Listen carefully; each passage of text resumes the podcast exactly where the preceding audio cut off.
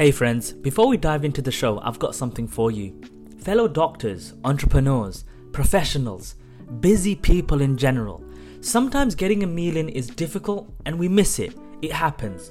But we need to fuel our body with what it needs to be productive, and let's not forget, eating is important to look after our basic health. I want to tell you about Y Food. It's a balanced, simple, and wholesome ready to drink meal. Yes, meal. That means it does keep you full for about 5 hours, making sure you don't become unproductive or hangry. But also, it's packed with 26 vitamins and minerals and a whole 33 grams of protein. They're not joking about when they say a meal.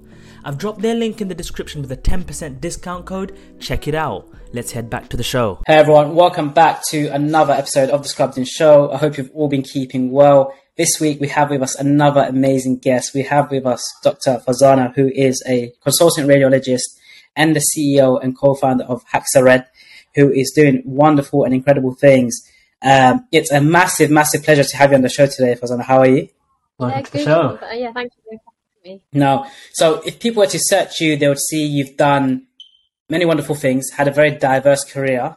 At one point, you were even a surgical trainee, and then we're going to dive into that a bit later, and then obviously turn to you know radiology.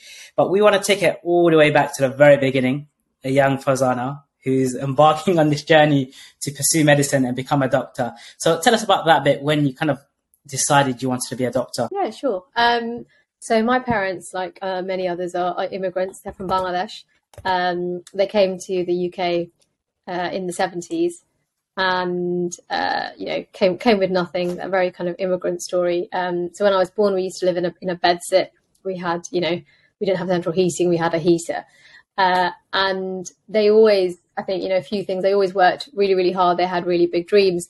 So you know they they worked hard, built a life for themselves, and so I think from a young age, I really learned from them the importance of, I think, thinking big, um, mm. solving problems, working really, really hard. Uh, and then when I got to, you know, A levels, medicine seemed like quite a natural career.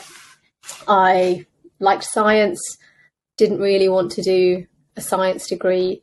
Um, and my grandfather, my parents weren't doctors, but my grandfather in Bangladesh had been a doctor as well. So, you know, so that mm. was hmm. always kind of in the family. Um, yeah, so I embarked on medicine after uh, work experience, uh, shadowing an anaesthetist. And I think one of the first operations I saw was a TURP, which left okay. me quite hard. um, like 16, 16, and I remember the um, anaesthetist was like, you know, he was talking about uh, diathermy, and he was like, you know, it just smells like a kebab. And I oh just I couldn't eat kebabs for like three years after that. So anyway, um, so yeah, I, I just I just again apply for medicine, and I did, um, and I started at Guy's, um, which is uh, was kind of UMDS, but you know, um, became Kings. Oh, Kings. That's why we. That's why we trained. Did you do dissection in both? Yeah. Where did you do dissection? It wasn't in Bowland House actually. It was in Hodgkins. Hodgkins. That's it. Hodgkins. Yeah. I think Kings was like um, famous for like the the real anatomy, the real dissections, because a lot of medical schools did pro sections or like they did like fake models.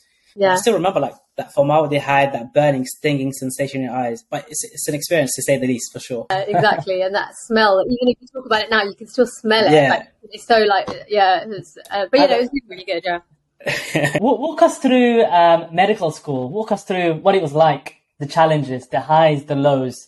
Uh, medical school is is so many years that we spend in our lives, right? And different students have different exposures, different um, moments that are memorable. Um, walk us through medical school. Yeah, um, medical school was good. So I really enjoyed it. I, you know, made some really good friends, um, had a lot of fun. But when I got to medical school, I, I, felt like I was really out of my depth. And I think that happens for mm. a lot of medical students when you when you start medical school. You're used to being you know, academically proficient. Um, and then you get to medical school and you're suddenly surrounded by lots of really, really clever people. So I remember feeling quite intimidated um, and just thinking, God, people are so clever. I'm, I'm, I'm, I'm not as clever as them. And I think that was my overwhelming memory, certainly for like the mm. first couple of years. Um, I think it's very common for women. I, I see it when, um, you know, when I became a consultant and I'd see like mm. radiology trainees come through I really recognised um, that when I saw like young female trainees who would who would just be like, I, I don't know, I, I, don't know enough. So that that was my thing. I was like, I don't mm. know enough. I'm not doing enough. Um, that was certainly when I started medical school. And then when we moved on to clinical work, that was a lot more interesting. I found the preclinical work, like I just, the Krebs cycle, I just could not find it interesting, you know, and which felt like all Krebs cycle. Um, but as soon as we got to clinical medicine, then I actually found it really interesting. Had some brilliant, brilliant teachers. Um, and yeah, was, was, was at Guy's a lot, at St Thomas's, mm. and then did a little bit of stuff at King's as well. And um, yeah, really, really enjoyed the clinical side of things. And I think I eased into feeling a bit more like I had chosen the right path when I got to that point in med school. Definitely. Amazing. Tell us now, looking back in hindsight, what advice would you give to young girls then in particular that may come from immigrant backgrounds or may come from a household where the parents may not be as educated and you do feel a bit overwhelmed and out of depth? What advice would you give to them? Because we always hear it. I think it's nice to kind of share your experience or what you can advise to them. Yeah, I think um, it's that thing like imposter syndrome. Mm. And I really had that when I was younger and I don't have it anymore. And that's just because I realized I deserve to be there. And I think mm. that's what I didn't have when I was younger. And I think about, you know, and I think, you know, I'm sure you guys have this when you think about how, how hard your parents work, like the hmm. racism mm. they faced. You know, my parents, I grew up in, in the 80s and 90s. Like that's when, you know, they would mm. have this threat of violence. Um, and so when I remember everything that my family went through, then you just think, of course, I deserve to be here. Um, And I think you, you know, feeling that the you know the hopes of of all the people before you who worked as hard as they did to get you where you are. That's I think for me that stops me with imposter syndrome completely. Um, so that's a little different to you know just feel like you deserve to be there. I think I think of course you do. You've worked hard and you know fake it till you make it if you're still not confident just fake it till you make it, uh, it i'm glad you mentioned that you do deserve to get it because it is a hard graft getting into med school, sitting those exams, um, and then to kind of say it like you deserve it. You've all the sacrifices you've made and your family have made for you to be where you are. Um, I think that kind of puts things into perspective. So yeah, I do agree with that and resonate with that actually. Yeah, for sure. Um, I think that's a story with a lot of people, and I think it's not you know not just if you're a if you're you know a young woman. I think it's just with everyone, and that's one of the things that so we have a we have a scholarship that we started at Hexarad um, mm-hmm. which we can talk about later. But really, it is about recognizing people, you know, for the value that they bring, and that people from different backgrounds bring so much stuff to medicine, and just making sure that everyone is at that same starting line because not everyone. Mm. Um, yeah, mm. and I think even in medical school, there's lots of data about you know widening participation after you graduate, specialties, the glass ceiling that exists in hospital mm. management still today. When you look at the number of um, doctors and you look at who's actually like who are the CEOs, who are the people making decisions. So it's certainly not a problem that we've fixed yet. Has the environment become more supportive for females in particular? Because it's been many years now. We're in 2022. We're seeing so many programs and campaigns and um, different, uh, what is it, uh, projects pop up where they're supporting females in certain things that where they're not getting certain support. Um, has it really changed, or are they just uh, sort of covers and plasters over the cracks? Um, I think it definitely has changed for, for women, yeah, for sure. So my first mm. boss when I became a house officer was a surgeon, and she was one of the first um, female general surgeons. Uh, and she said that when she applied to medical school, there were quotas for women. Oh wow! limit. And so I think since then, yeah, I think things have, have definitely really improved. But I think there is still, you know, there's a disproportionate number of people who went to private school. You know, mm. there are barriers to people from different backgrounds, races, disabilities. Uh, but yeah, I, I, do think things have definitely improved for women. No, definitely. Amazing. And we hope things do continue to improve. Having gone through medical school, kind of getting over this imposter syndrome, realizing that you deserve to be here, um, and kind of taking it in your stride and making the most out of medical school.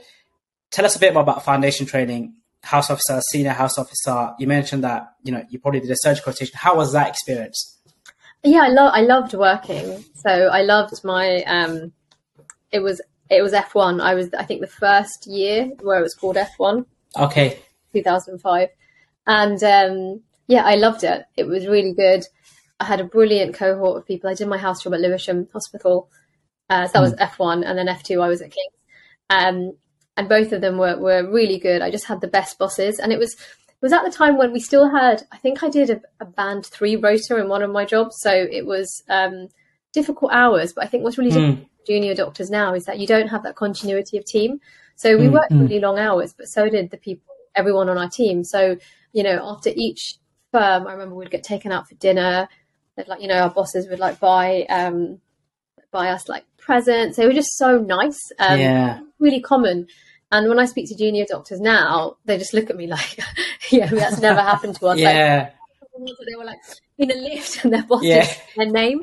But that made it, that actually made it really fun. So we worked like, hard, but um, but I really, really enjoyed those first two years. yeah. I think Amazing.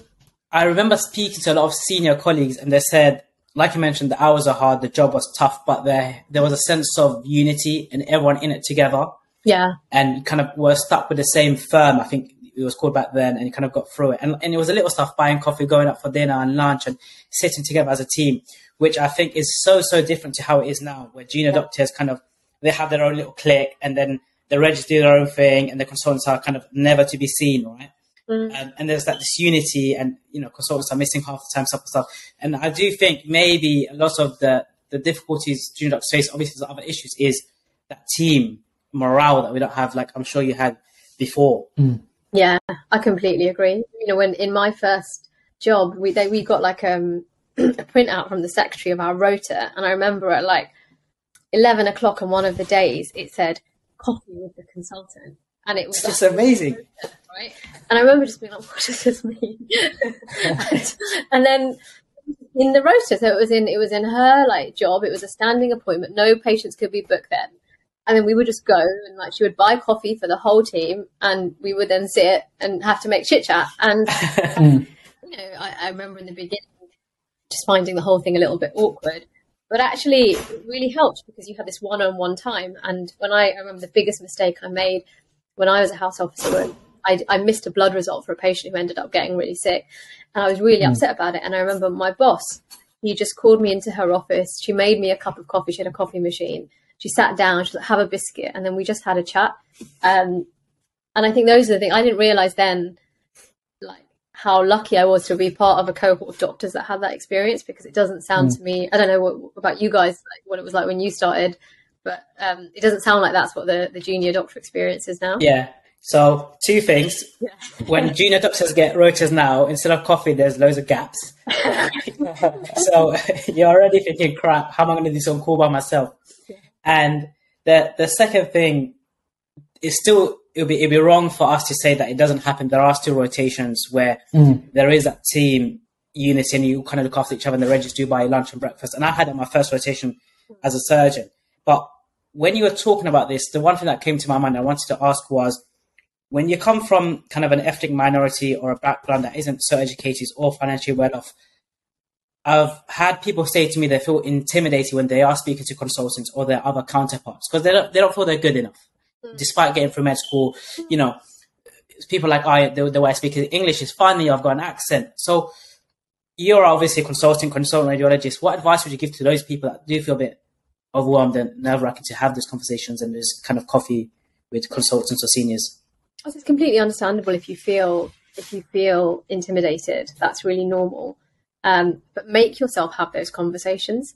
It is really important. The more you have them, the less intimidated that you will feel.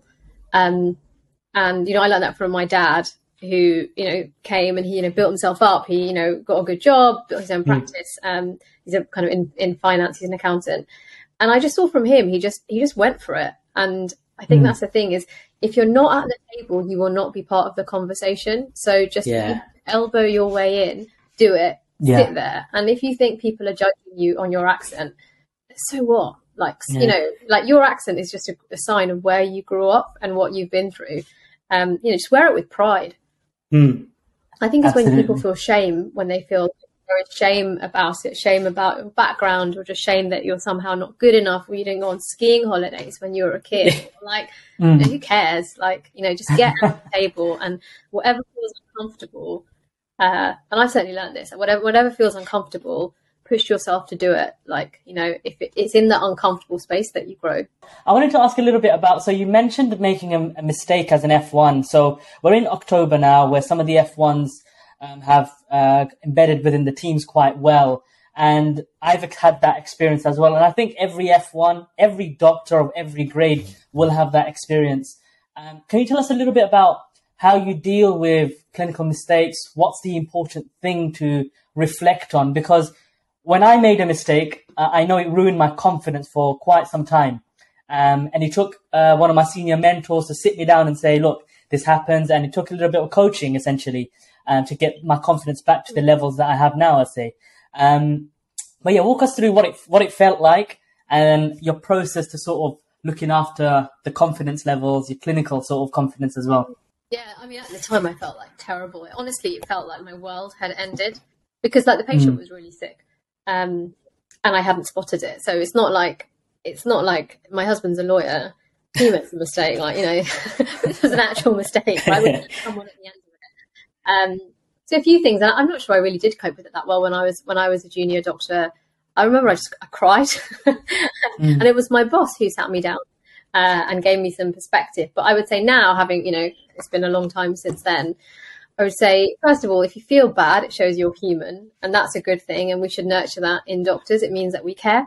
Uh, and so that's a good thing. Uh, and, and, if we get to, if you get to the point where you're making mistakes that affect patients and you don't feel bad, that's when you should really really worry. So I think that's it's completely mm. normal to feel bad. I think give yourself some space, let yourself feel the emotions feel, but don't let that those you know. I think sometimes those ugly voices can rear up. The ones that you, have always you know your inner critic, but you're always talking about you're just not good enough. You're this. You've made this. You know, mm. you're catastrophizing things you know, I think it's time to just rein that in. And in medicine, you just make mistakes. I'm a radiologist now, so when we make mistakes, it's documented on our for everybody to see that we missed something or you know something wasn't wasn't there. So you just have to understand that that's part of the process, and that from each time mm. you learn. So you know, mistakes uh, probably have made me a much better doctor than I would have been. And yeah. that's not to say that, you know, we practice in that way, but, you know, you always remember your mistakes. Like now I'm talking mm-hmm. to you guys, you know, that happened to me in 2005. I could not tell you about the other patients who I did a good job on, but I remember that patient's name. I remember it so clearly and it impacted mm. my whole practice going forward. So just, you know, this is just part of being a doctor. Um, don't get in your head too much. So just, you know, and find support as well. You know, senior doctors, everyone's made a mistake. So find someone who you, as you did, said, Ams, like, you know, talk to somebody. Mm if you're feeling overwhelmed. Mm, absolutely. And I think um, what you mentioned about human nature is always remember the negative, the bad things in our lives. We, yeah. we never remember the good things, right? We remember the exams we failed, the things we forgot, the mistakes we made. And I think I was really somewhere, if you take a step back and look at the things you did do well, did do right, that is a good way to get that burst of confidence that you may start lacking mm. post yeah. um, errors um, and mistakes. Kind of moving on from foundation training I saw you did a stint as a as a surgical trainee mm. before going into radiology. So tell us a bit more about that phase of your life. Yeah, sure. So I was caught up in um, something called MTAS, um, which you guys probably don't remember. a long time ago. It was 2000 and well, it was 2007, something like that. Uh, and so this was the first iteration of run through training, uh, where mm. before that you would basically apply for jobs, then you do like A and E, and then you'd eventually apply for a training number. And I didn't really know what I wanted to do in MTAS. So I, but I kind of knew I didn't want to do medicine. I wasn't really sure about GP, and I hadn't really, I just didn't consider any of these other specialties. surgery, um, and I didn't get a job in MTAS, and I honestly felt like my world had ended. It was the first time I didn't get like a job, or you know, hadn't done anything. Oh, it's fine. It's medicine. I mean, mm. obviously you got jobs before, but I remember just feeling like such a failure, just thinking, you know, I didn't, I didn't get this job.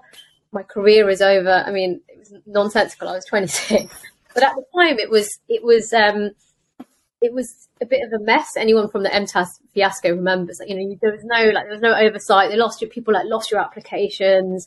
You know, mm. they just the whole thing was a real big mess. So I ended up taking um, like whatever job I could, which was a surgical like just a rotation, and and then and then I just took a step back and thought, well, what do I actually want to do? So at the time it felt like it was the worst thing in the world, but it was the best thing that ever happened to me because for the first time I just took stock. I, I for a long time, mm. I hmm. think, especially in medical school, you kind of go with the crowd, right? Like everyone is doing the same thing. You're doing it for a really long time. You're almost on this factory where you're just going through and following the motions and along the way you're just ranked along everybody else right so they're like you're number 30 yeah. out of 300 and whatever um so actually through mtas i just gave me the opportunity to think, okay, what do I want to do? I thought, well, radiology looked quite interesting. And it also just gave me confidence because if you told me before MTAS, like, what's the worst thing that could happen, it would be that I, I didn't get a job. Uh, Mm. And anyway, then the worst thing happened, and I was okay. It was fine. Uh, I didn't get a job, but it was all right. And and that was just such a valuable experience for me because I started to like I started to stop being scared of rejection and failure. Uh, it just changed my mindset completely. Uh, and then it just meant that I just started going for things a lot more. So that's when I decided to apply for radiology. I got into radiology, and yeah, that's when I started. What was the um, vibes and energy around radiology during that time? Because right now it is really popping off amongst the trainees. We're seeing people flying into radiology. What was it like when you were applying and transitioning over? It was it was um it was a relatively competitive specialty to get into. So um so I remember being really nervous that you know I didn't have the right CV, all of that stuff. Um, but it was it was it was kind of started gaining traction, gaining popularity. People like me Yeah. who had been like hadn't really thought about what they wanted to do, but didn't really think they wanted to do primary care. So yeah, it started it started getting more popular, and everyone was talking about interventional radiology. So that's the thing. I Yeah. was like, I'm going to be an interventional radiologist. Obviously, I wasn't. An intervention. After six months, I decided six months of radiologist, like, no, I don't want to do intervention. but that was a time when intervention was really like you know, kicking off. I was like, oh, so cool. Um, so yeah, so it was, it was a relatively popular, popular specialty. But like everything in medicine, whatever you do, there's always going to be someone who's going to say to you, you know, that's really hard or that's really competitive. Um, It's just very standard. So I think I would just say, whatever you're, and you know, whatever you're doing, just Yeah. Like medics do like to rile each other up in that way. They're like, that's really hard. You that job is going to be really hard to get. Just ignore it. Just go for it. Yeah, I think Amazing advice. sometimes I feel medics are like the, the worst enemies. Like they just put you off things, and like it's I don't want to say toxic culture, but you know they're not conducive to careers at times. Let's say. Yeah.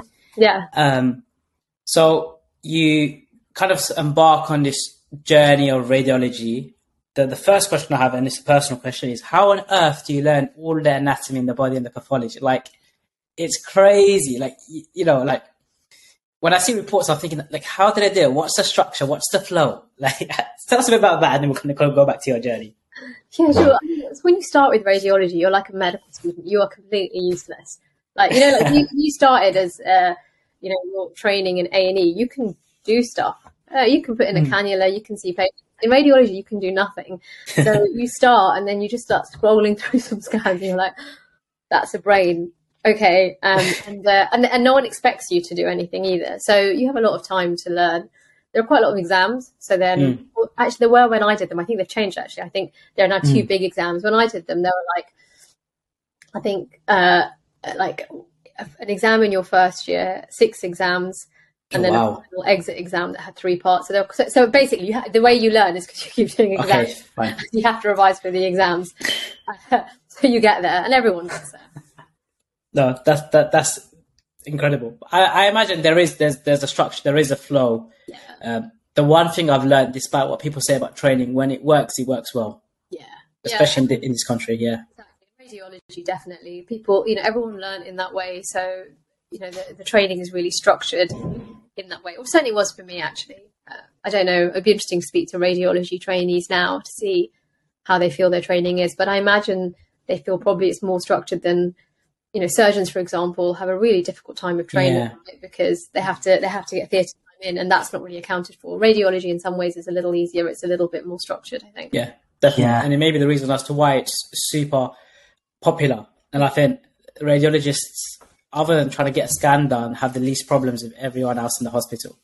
they seem like a good bunch. But the the the follow-on question was: At what point in your career do you start diversifying, start doing things outside of medicine? Not necessarily outside of medicine, but outside of the day job. So I think I was so radiology training is five years, um, and so about halfway through, or I think I'd finished like a one big set of exams. I did start to realise that I couldn't imagine myself just doing the same, this only this job, and hmm. I quite liked looking at problems. I was drawn to radiology because I liked problem solving, but I hmm. did like the idea of looking at problems at scale, and so when I was in my fourth year of radiology training. I started doing a master's in health economics um, at the LSE. It was like a two year master's program. So I did that at the same time. which was which was quite a lot of work, but it really helped to expand my horizons. I started just seeing, understanding how health systems works, how health economics works, how you just look at you know value based pricing, just all of these things that I had no idea about. And so I always knew that when I would do a, the job I wanted to do in the end, I didn't know what it was, but I wanted to solve problems at scale. Mm. And so when I finished my radiology training, I didn't. I had a, a hybrid job, so I was a consultant at UCLH. So I did that job for three days a week, and for two days a week, I did policy work. So I worked mm-hmm. at NHS Digital and at the Academy of Medical Royal Colleges, looking at mm. strategic stuff to do with digital health, uh, and mm. that helped with my health economics masters. That was the kind of thing that spurred that on. Mm. So, just kind of for the listeners, when you talk about health policy, what does it actually mean? Because as far as the, the standard medic, they know get through training as quickly as possible, reg, consultant, 95 with a bit of practice, private practice on the side.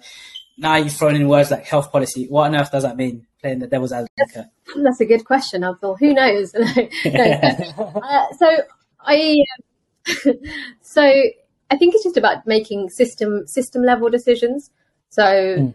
you know, what kind of what kind of system level decisions should you make? So you know, if you're going to, if you want to improve the structure of how data flows in the NHS, for example, you'll have to think of that not just in your hospital, but you're going to have to think mm-hmm. about that across, you know, all 200 or so NHS hospital trusts, across all the CCGs, across all of the, you know, the GP practices. But so, you know, policy is just about looking at the health system as a whole. In the UK, you have a number of organisations, so it can get really confusing. Probably the big one that everyone knows is NHS England. So mm. that's the you know that's the organisation through which you know a lot of the money is funneled, uh, and that makes a lot of the policies and decisions that then filter down to like hospitals or, or primary care. Uh, so I was working in that space. I found it valuable, but I, I think it wasn't really for me in the end. I wanted something that was a bit more fast paced and where I could see the results of change and iteration very quickly, which isn't really what happens. You know, you can't, just can't you just can't physically do that at a policy level. It would be unsafe. Mm. Uh, mm. so that's when you know. So is it was around that same time that we, you know, started thinking about creating Hexarad. Yeah, and and so yeah, go on. Yeah, so that's what I want to know now. So now that you've you've unearthed yourself a little bit more, you've discovered more about yourself, what you like and what you don't like. How does Hexarad mm. come about? Tell us that about that journey. Uh, so actually, the idea for Hexarad came when I was finishing off my radiology training, and mm. uh, there were four of us who worked together, uh, who are co-founders, and we're all really good friends, and we all could see this problem of it didn't matter how hard we worked, there were just still delays in getting patients diagnosed. So that's quite a frustrating mm. thing, first of all. And the reason why that is is because just the volume of scans is increasing exponentially. Mm. The nature of medicine yeah. has changed. You know, people are more chronically ill, but the number of radiologists, you know, hasn't really changed. Uh, was growing, but not growing at pace. So we wanted to solve that problem, this supply demand mismatch. But mm. at the time, it was in the mid, you know, it was like 2015, 16, around that time we were thinking about it. And there was all this excitement about tech and AI and, and, you know, what, what it could do. And we were really excited about that too, but we felt like something was missing from that dialogue. And I think, Abdul, coming back to your point, like technology just isn't enough. Like it's great healthcare is about great people. Mm-hmm. And what we really liked when we were training together was we worked as, you know, we were friends, but there was a real community feel uh, within our radiologist like training cohort, just across all the registrars. And we could see that, you know, that was a great place to work, but it just meant that you have really good outcomes for patients. And if you zoom out and you look at healthcare, just, you know, whether that's a small rural clinic in like Bangladesh mm. or you're talking about a big, you know, hospital on like the east coast of the US, community and mm. teamwork makes great healthcare. And any technology you build should always be focusing on that. How can you get mm. people to do the best job that you can? So that yeah. you know led us to to create Hexarad. Um, and our mission at Hexarad is fast and accurate diagnosis for everyone everywhere. And so we built a tech platform, and you know that's built to help us achieve our mission. But it really is about empowering people to do the best job they can in a community where they feel nurtured. A common question that we always get from a lot of our listeners, because a lot, a lot of our listeners are medics and they want to go beyond borders, is taking an idea to market. If you can take us through the first few Mm. steps of, you know, when the idea pops into your head, how do you then actually go about building this whole astronomical platform now? So I think one of the I was at I was at this uh, conference in San Francisco last week actually, and Mm. it's one someone said something really great, which is be obsessed with your market, not your product. So when we first, so you know, and what that means is really, really understand your problem and understand the Mm. market. The product will change. So if you just have, if you have your hat on this idea of like, this is the thing I want to build, and you only think about that, you will just lose sight of opportunity. And so when we first started, we knew there was this problem, but you know, was our idea the platform that we've got now? No, it wasn't. It was, you know, can we can we just build something where we start helping to have a platform that radiologists can report scans? And you know, let's just start with that. So that's what we started, and we got a partnership early on with Alliance Medical, which is a scanning company. Uh, found one of our early mentors, who's now chairman of our board, who was amazing, Charles Niehaus. So he really supported us, kind of gave that courage. So what I'd say to anyone thinking about it is just really, really understand the market, like the problem you're trying to solve. Your solution will change, so keep iterating and just go for it. You can spend ages like thinking about it, but you know the best thing to do is just start. You know, uh, Reid Hoffman, who is this famous, you know, entrepreneur, is the founder of LinkedIn. He has this really great thing where he says, you know, your first product, your MVP, should be embarrassing because if it's not embarrassing, it means you waited too long. You know, you should build it, get feedback, change, and then just keep going like that. Like, don't don't spend too long in your head or just planning for perfection, which is what medics do, right? Um, you know, Yeah. they want everything to be perfect, but you just have to go for it. Amos talks about kind of the idea to concept to market. How tell us a bit more about Farzana the medic turned CEO, co-founder, entrepreneur. How does that happen? How did you change as an individual and person? and in medicine really actually do carry through really well to entrepreneurship. So, um, you know, and actually, I think I wrote a piece about this, but a really good example of this is, you know, like your first day as a junior doctor. You know, my, my first day, like being on the floor, right? It was like day two or something, and you know, you're given this bleep, and you're just so terrified, and you walk Yeah. Just like, oh god, and it's just you know, and and then actually, all I remember is just chaos. You know, that Yeah. sick patients. Um, and so you really are just taking some of the basic things that you learn in medical school, but really you're having to think on your feet, you're having to adapt, you're having to learn a whole bunch of new skills really, really, really quickly. That is what entrepreneurship is. So actually, as junior doctors, we are perfectly trained for it because when you start in a hospital, no one gives you any training, right? Sometimes you might even start, they're not even giving you a freaking password. Yeah. So, so in fact, that kind of, you know, being able to absorb information really quickly and make decisions and think on your feet and you know not not break down uh, you know on a, on a, in a big mess on the hospital floor that is really good training for being an entrepreneur so i think medicine probably more than other careers really does help you get there it gives you confidence right to walk into a new situation um, and then I've taken lots of the lessons I learned. So, you know, that community aspect is really important part of what we do at Hexarad. We're very values led. So, you know, the values, I guess, are the, the things that we think are important for company culture. So, you know, teamwork, we've got six and we, we build, you know, when we hire staff, whatever we do, we always come back to those, that company culture mm. and those values because when we were doctors, we saw that even though you don't really talk about culture in the NHS, and you don't really make a concerted effort to do it. If you work in a good hospital, it's just there. Everybody knows what they're doing and why. There is just a degree of integrity and always thinking about patients that we wanted to take into the kind of the business world. And mm. what's really funny is now there's lots of conversations having about how important that is. But in healthcare, we we already know that that's important. That's how we work. So when you do that and you incentivize people and you motivate people, then your people, you know, do the best job that they can, which is kind of what you see when you're a doctor as well. No, definitely. And the following question from that is how are you finding uh, navigating the space as an ethnic minority, as a female, um, leading this kind of tech driven solution in healthcare, which, funnily enough, a lot of the products until recently were founded by non clinical individuals? How is uh, operating in that space? Yeah, a few things. So I think from a clinical perspective, uh, it definitely, you know, it means you really, you know, it's that kind of be, you know, obsessed about your market. Like you understand intuitively, you just have all this knowledge about the problems that exist, just, you know, from a very, very specific micro level because you've been there. So that's been really, really helpful. And I think it's much easier to learn the business stuff than it is the clinical stuff. But I would say that. So, Hmm. So I, I think you know that being a subject matter expert on that is, gives all like all of your listeners who who want to build something in the space that they you know they know they've got this huge advantage, right? Um, coming back, like being a woman and an ethnic minority, you know, it's, it can be really hard actually. Um, Mm. so I've got I've got amazing co-founders um, who are really really supportive, and you know they're my you know some of my closest friends, and they really give me uh, when I'm when I you know when I come across uh, times of discrimination, which I'll tell you I do. Uh, I think it's that network of people around you who are just like you know just ignore it.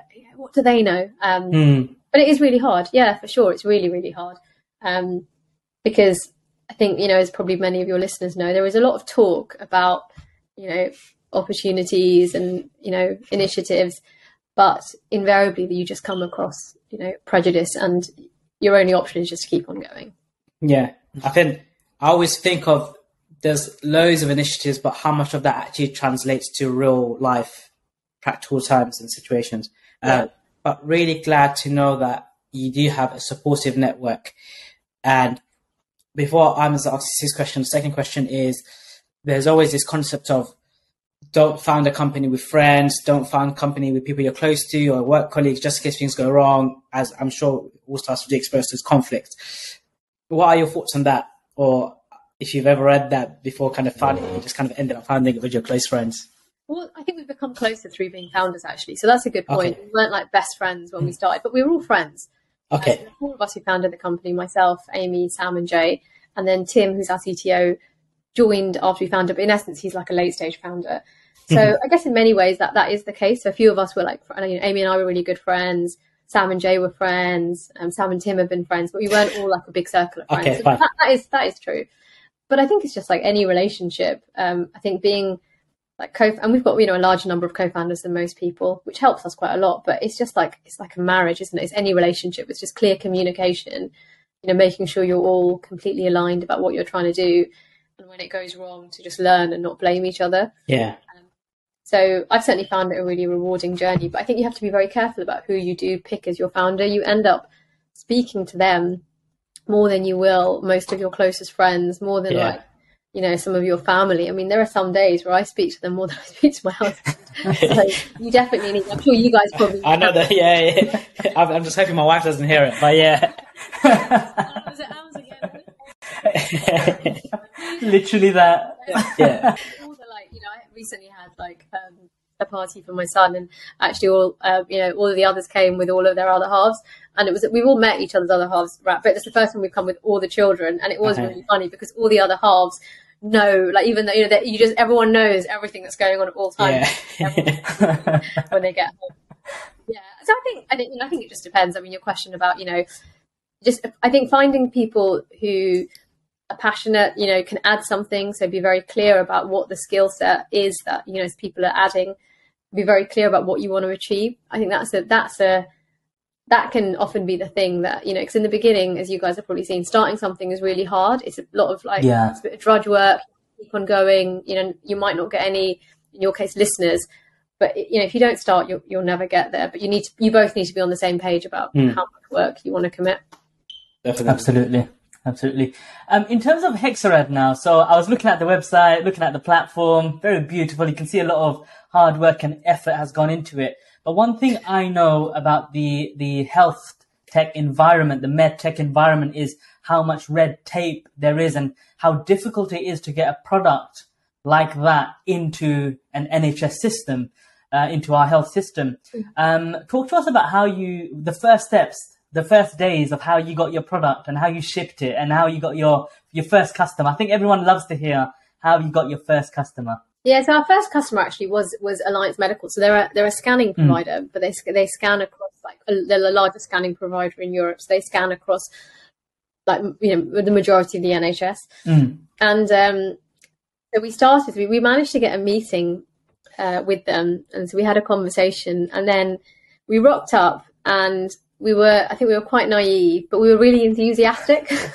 and so Charles, who you know is now our chairman, he was the um, one of the exec directors there, and so he met us, Mm. and and so in the beginning, we had a, we had a, a joint venture with them.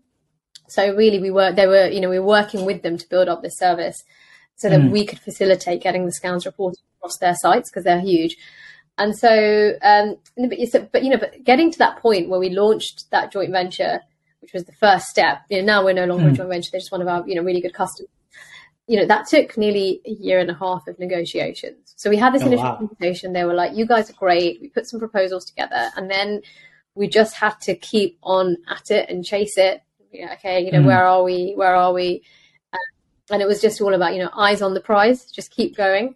Um, so mm-hmm. yeah, it wasn't, it wasn't like, you know, it would have been nice. We met them, they loved us, we signed, we had a hand. yeah. Next month after, it wasn't that. It just required, because they were busy, they had lots of other priorities, but we just, we were very persistent. And so I think when you say, you know, coming back to your other question about how do you roll out across the NHS, I think it is persistence. Mm. Uh, Amy is our chief commercial officer. She's also a radiologist, so she leads that whole side of things. So she's, you know, very thoughtful with making sure that the value that we bring is articulated mm. to our customers. They understand exactly, you know, why working with us is going to help them, and we're also mm. solving an, a problem that is important enough for people to want to solve it. I.e., you need mm, to get exactly. scans, you know, the scans reported for patients. That's probably the other thing is that if it's a problem that's not on the top priority of a decision maker's like list, they just mm. will push it back. So it's also, you know, coming back to that product market fit, it's like, is it solving an absolute problem that needs to be solved? If it's a problem that will be nice to kind of be solved, that is a difficult thing to get traction for in a market where you're not going straight to a consumer, I think. The essence or the core essence of Hexarad is essentially using tech facilitating the manpower and the kind of the supply side to kind of report these scans that kind of overflowing and overwhelming um, kind of hospitals, institutions, and trusts. Is that kind of the premise of how Hexarad works? Yeah, just exactly. for our listeners. Yeah. Yeah, so it's, so it's a radiology platform, and and it's an end-to-end radiology platform. So what makes the platform special is an engine, which is called Godfrey, uh, after Godfrey Hounsfield, who's the That's founder. such a sick name. Yeah, uh, a radiologist in joke, but yeah. So um, and what the engine does is, is a collection of data and algorithms that really helps to get the right scan to the right person at the right time. And so on the platform, we have you know network of radiologists. So if hospitals want to get their scans reported, uh, they can do. But we've also launched software called OptiRad, which helps hospitals better manage their own resources too. So it's mm-hmm. almost like if you think of it as prevention and cure, you can use OptiRad to optimize everything that you already have, which is your existing resource, how you rota them, you know, just making that as efficient as possible. And then mm. uh, the report rad, which is our reporting service, helps you when you kind of optimize all you can, but you still need more manpower to get the scans read. You can use report rad. So we've got a network of radiologists on the platform. And then, mm. you know, we're doing some, we're integrating some AI tools to help radiologists work faster and better as well. Mm. No, that, yeah.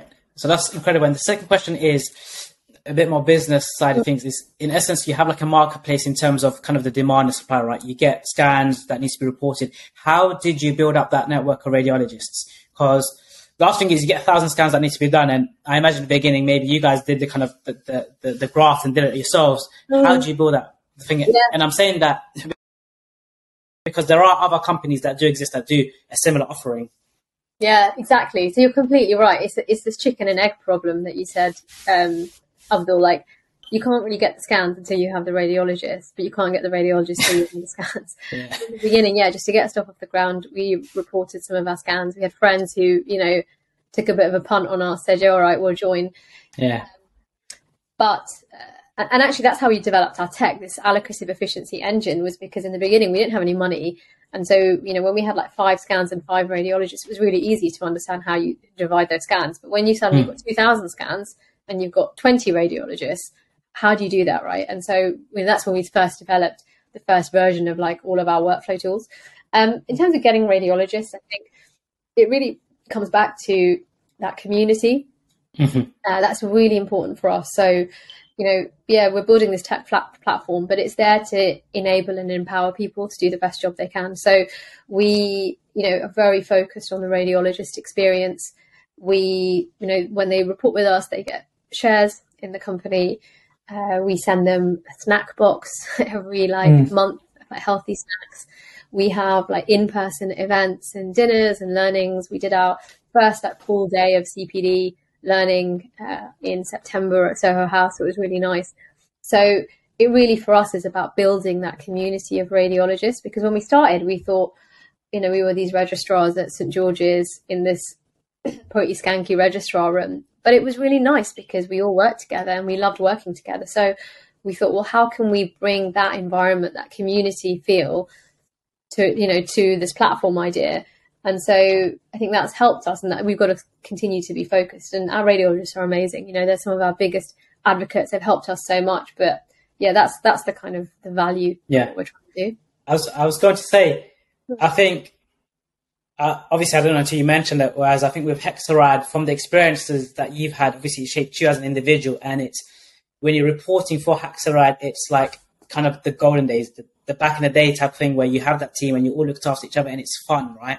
And despite the number of scans, and I don't know if you have a, a Hexarad building or reporting hub where people go in and it's like they enjoy coming into work to kind of report these scans. And it's, it's, it's that thing they've missed or they're craving, especially as medics. But I love the fact they incorporated it. And I think maybe it's one of the reasons as to why Hexarad is successful and it continues to grow at scale. Mm. Yeah, I think so. We don't actually have a we we in the beginning we did have um, a place, but most people just want to work from home. Yeah. So the challenge for us is how do we, you know, how do we bring that community feel? And we're always asking us ourselves that question. And I think we Mm. there's always something more that we can do. Um, so yeah, for sure, it's it's this it's this continuous like iteration of how can we make the experience better? What can we do that then makes people feel valued? Because I think that is what when I talk to like healthcare professionals who are working and are kind of leaving the NHS, a big part of it is people just saying they don't feel valued anymore. Yeah. Mm, Um, mm. And I think that's just such a core part of like your human need to feel valued in what you do. You know, I think that's so important Yeah. actually, the community factor to all and every company out there. Like you said, above money, the one thing that we want is that camaraderie, that friendship, um, that ability to talk to each other and confide in each other even when, when we're in the low moments. Um, so yeah, no, I really think that's so important. The fact that you're looking after the experience and building a community, um, it makes sense why so many people are running into radiology. so yeah. Yeah, exactly. Come and join Hexarad. no, definitely. Um, a few questions before we, we, we let you go, because I know you're super busy, Farzana. Um, what does your role look like now? Are you solely running and growing Hexarad, or are you still doing clinical medicine? Because I know there always comes that difficult moment. Do you stay? Do you do a bit of both? So where are you now in that stage? No, I'm full time within Hexarad actually. Okay. So I, I still have my license practice. I report some scans for Hexarad to maintain, um, you know, my clinical skills. I don't want to lose Yeah. them. But yeah, I, I don't do that much of it. Uh, it's just, and but it, I think it comes to a point where you know that there is, you, you kind of have to have make that choice, right? You have to you have to make that decision as to do you kind of hedge your bets and try and do a bit of both, which I tried to do for a long time, or do you think no, I'm gonna, I believe this is gonna work, so I'm gonna I'm going to take a punt on myself. Like the best advice I ever got was from a radiologist called Simon Walsh, uh, who years later, when I said to him, "This advice changed my life," he he genuinely was. like, I cannot remember, and I wish I'd followed my own advice. But he said, you know, if you don't believe in yourself, then no one else is going to believe in you. So always, you know, always believe in in in yourself, uh, and that really helped me to, you know, when I was thinking about leaving and focusing on Hexarad, that really did help me to to make that decision. No, definitely. Absolutely. Um, I think you've had an incredible career to date. It seems like you've had variety, diversity, highs and lows. Um, and I'm sure it, from the outside it looks like an overnight success, but it's, it's years and years of sticking at it, persistence. Like you mentioned with the first um, partnership with Alliance Medical, like I, I would never have thought it took a year, right? Um, before we end, do you have any advice for budding entrepreneurs that are clinicians or are thinking to leave? They're not too sure. They may be sitting on an idea. Um, what can you say to them? Um, so you know you can you can you can do things simultaneously, right? You can you can think about your idea, do as much of it as you can. I think get as much feedback as you can. That's always really helpful. Make as you know many connections and networks as you can. That's always really helpful too. And that's all stuff that you can do. At some point, you may need investments, so just think about that. You know, uh, like how far can you go? How far can you bootstrap? When we started, we we, we have raised uh, Series A, but in the beginning we just bootstrapped, and that made it much easier for us when we went to market to raise money because we had already shown that people would pay for our product. So if you can do that, that makes it easier. You know, we're, I think we're entering uh, like a downturn now, so it is Yeah. more difficult to to raise money. So you know, just think about exactly the problem that you're trying to solve. There are still pockets of money and, and innovation. There are some programs I think in the NHS. I didn't do them, but um, I know Amy did the on- clinical entrepreneurs fellowship. Mm. You know, I've heard really good things about that. So I think yeah, work on your product, really understand your market. So just be open to change as well. You know, don't be so don't don't fall in love with your own product so you don't Yeah. want to change. Uh, you know, you might iterate and you might come up with something much better. No, definitely. That's Absolutely. that's the golden line. I always say, don't, don't fall in love with with your product. Be open to change, but fall in love with the problem. Exactly, exactly that. Exactly. It's like you guys don't fall in love with your podcast. uh, I think it's too far. This is too far gone for that. but um, uh, Farzana, I want to say a massive thank you for taking the time out of your busy schedule to kind of sit with us, share your story, share your journey. I'm sure it's inspired a lot of people. Definitely inspired us, and it's always interesting and fun for us to learn For what other people are up to. And it goes to show that medicine isn't the end all be all. There's so much more you can do with medicine, and the, the thing we're focusing on now with medicine is we know the workforce is disgruntled. A lot of people are leaving the profession, but there are things you can do with your degree, with your experience. And I think you are a perfect example of that. You haven't forsaken healthcare, medicine, and kind of gone into banking, right? So um, it's a nice example. We love kind of sharing your story and bringing people like yourself onto the show. Yeah, and that's not the case with you know all my co-founders uh, are the same. You know, Sam, who is like our CFO, he's you know he, did physics at university, then he became an oil trader, then he became a doctor. Oh, wow. He's doing Hexarad. Uh, Umang Patel is one of our non-exec directors on the board. He was a pediatrician. He still does like a day a week at Frimley, but he was one of the early team at Babylon. He's now chief clinical information officer at Microsoft. And Charles, who I've mentioned a couple of times, who's our mentor. You know, he's, he's an orthopedic surgeon from South Africa. He used to be Nelson Mandela's doctor. Like he traveled Oh, the wow. world with Nelson Mandela, stayed at the White House, did some amazing things, and then left and you know kind of went into you know entrepreneurship. So yeah, for sure, there are loads of you know loads of opportunities uh, as a doctor. Oh, We're a doctor heavy company, but yeah, with quite interesting background. So yeah, no, definitely. That's interesting. Amazing. But no, thank you so much. no worries. I love to speak to you both. Thank you for having me on.